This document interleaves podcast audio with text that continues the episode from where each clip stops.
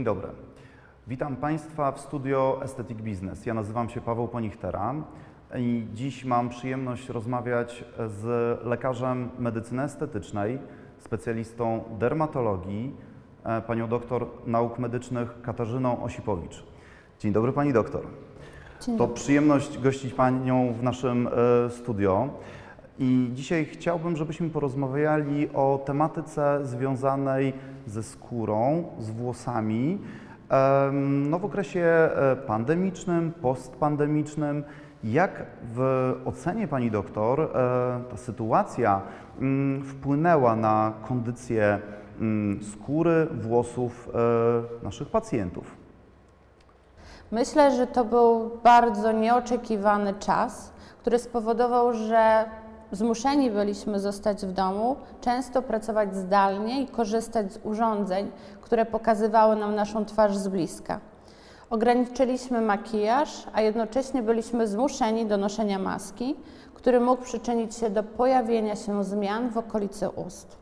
Dodatkowo część z naszych pacjentów przeszła bardziej lub mniej nasilony objaw w infekcji wirusowej, jakim był COVID, co spowodowało w konsekwencji na przykład nadmierne wypadanie u nich włosów. No właśnie, mm, ta tematyka związana z włosami e, to tematyka, z którą mm, pacjenci bardzo często zgłaszają się do gabinetu dermatologicznego, gabinetu medycyny estetycznej. Em, W okresie covidowym, pandemicznym czy postpandemicznym e, ta ilość pacjentów e, borykających się właśnie z tymi problemami łysienia e, jest większa. Dokładnie, z racji, że klinika, którą prowadzę, w dużej mierze opiera się na problemach związanych z owłosioną skórą głowy.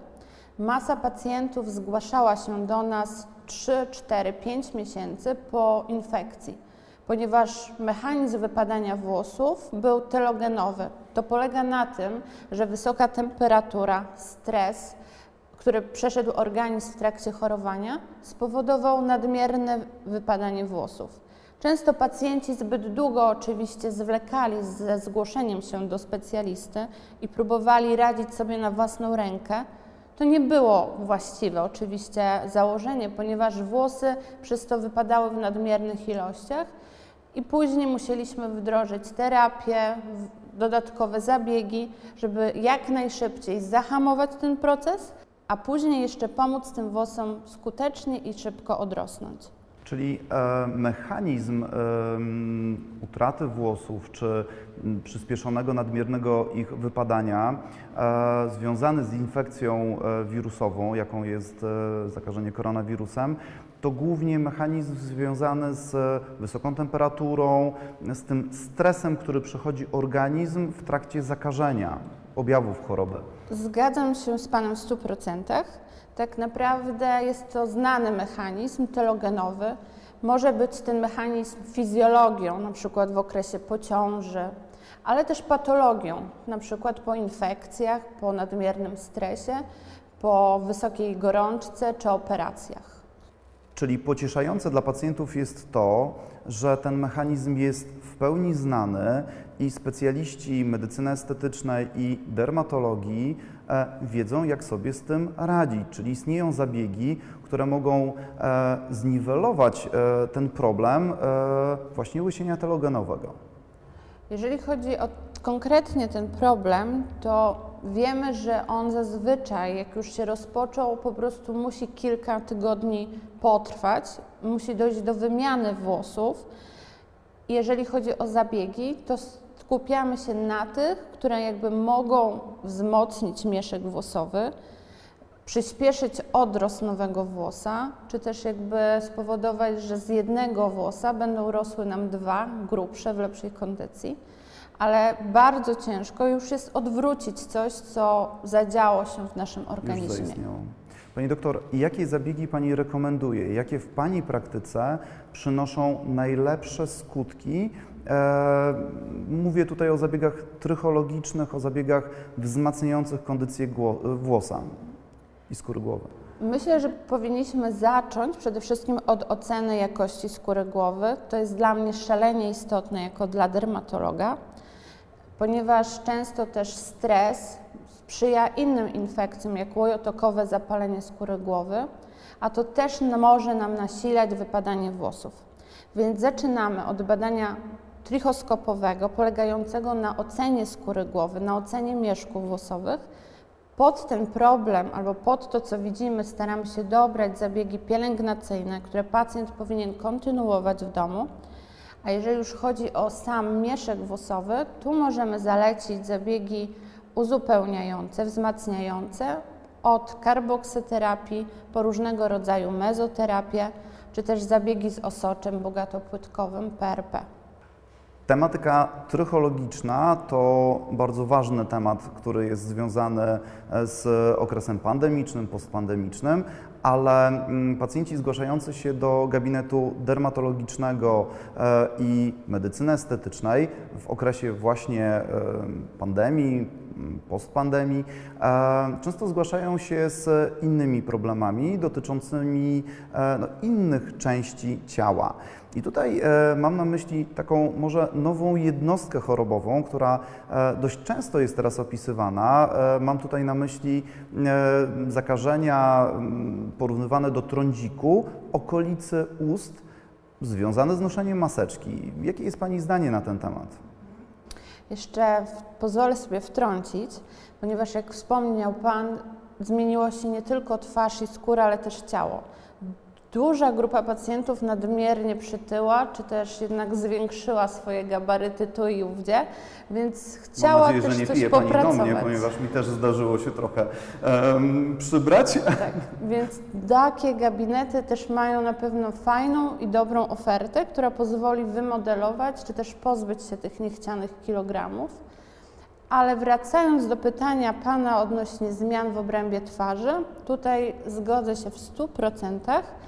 Pojawiły się zmiany nasilone szczególnie w okolicy około ust, często u pacjentów, którzy mieli już trądzik, mieli pojedyncze zmiany i w momencie, kiedy byliśmy zmuszeni nosić maskę na zewnątrz, w pomieszczeniach, dochodziło do rozszerzenia się tych zmian, do nadmiernej infekcji w okolicy ust.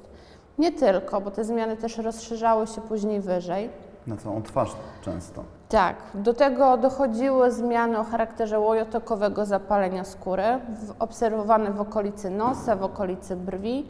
Pacjenci próbowali radzić sobie na własną rękę, szukali porad w internecie, co zapętlało, wręcz zaostrzało objawy i trafiali naprawdę w złej kondycji swojej skóry do dermatologów czy lekarzy medycyny estetycznej. Te problemy trądzikowe, e, które są związane może z noszeniem maseczki, ale też z innymi czynnikami, ponieważ no, wiadomo, trądzik e, to nie jest e, przypadłość, która jest związana tylko i wyłącznie z noszeniem maseczki, ale no, w mojej jak gdyby praktyce klinicznej i w doświadczeniu takim zawodowym widzę, że często e, pacjenci próbują leczyć się na własną rękę. E, podpowiedzi z internetu, reklamy różnych produktów.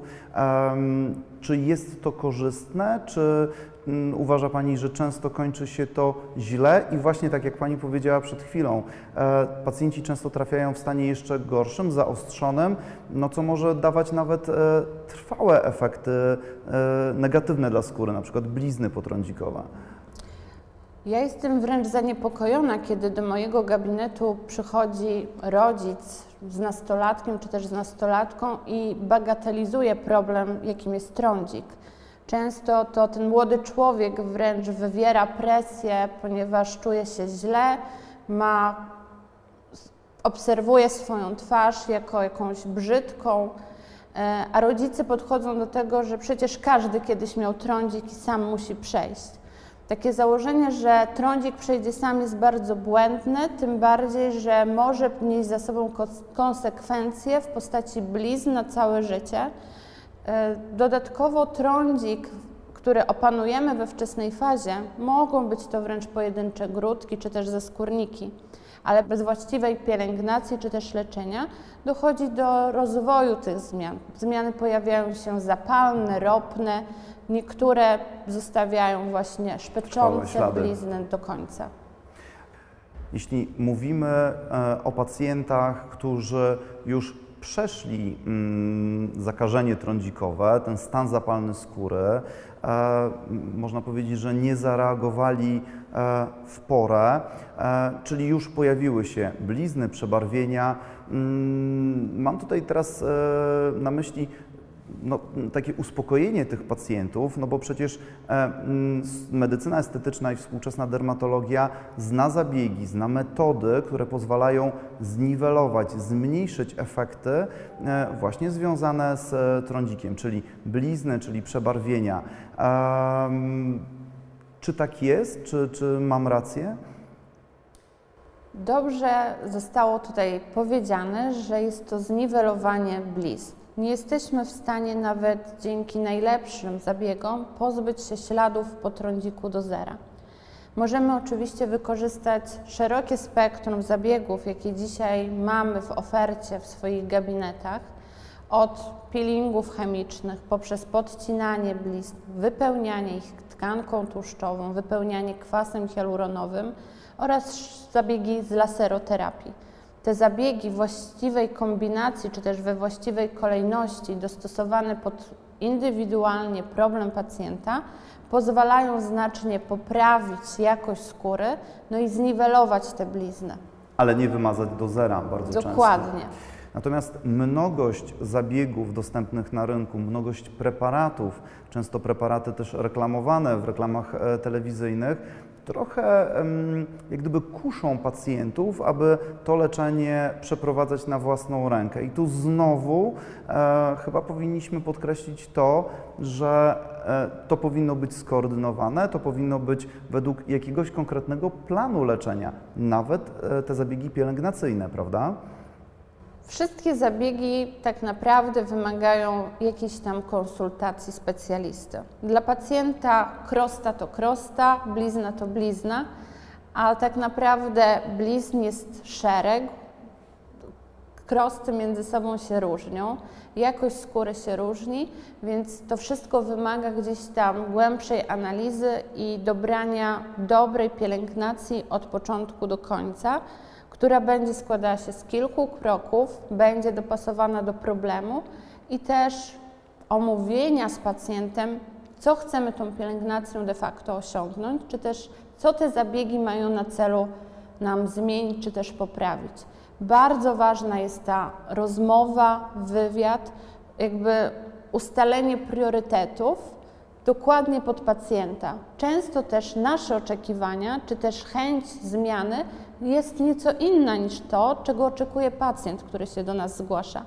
Więc wydaje mi się, że najważniejszy jest ten pierwszy kontakt, ustalenie jakiejś hierarchii priorytetów i, i później dokładnie konsekwentne realizowanie i spełnianie tych potrzeb, z którymi pacjenci do nas przychodzą. Pani doktor, e, mówimy tutaj o czasie pandemicznym, postpandemicznym, e, ale zaczyna się jesień. No, z jednej strony pandemia spowodowała, że trochę może mniej wyjeżdżamy, że mniej e, korzystamy z tego słońca zagranicznego, chociaż lato w tym roku w Polsce było wyjątkowo słoneczne i ciepłe. Mm, pytam tutaj o suplementację, pytam tutaj o witaminę D, pytam tutaj o kondycję skóry e, na przestrzeni zmian pór roku. E, czy ta suplementacja jest wymagana?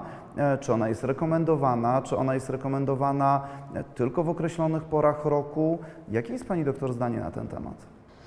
Ja z racji, że jestem praktykiem, ale też lubię być teoretykiem, bardzo często podpieram się badaniami czy też wytycznymi i swoim pacjentom staram się tłumaczyć, że właściwa suplementacja powinna trwać przez cały rok Oczywiście ona powinna być dobrana do pacjenta, ponieważ często nieświadomie nawet suplementujemy różne rzeczy, więc zaczynam często od zbadania poziomu, jeżeli chodzi o witaminę D i od zalecenia właściwej dawki. Następnie ją staram się monitorować i utrzymywać przez cały rok.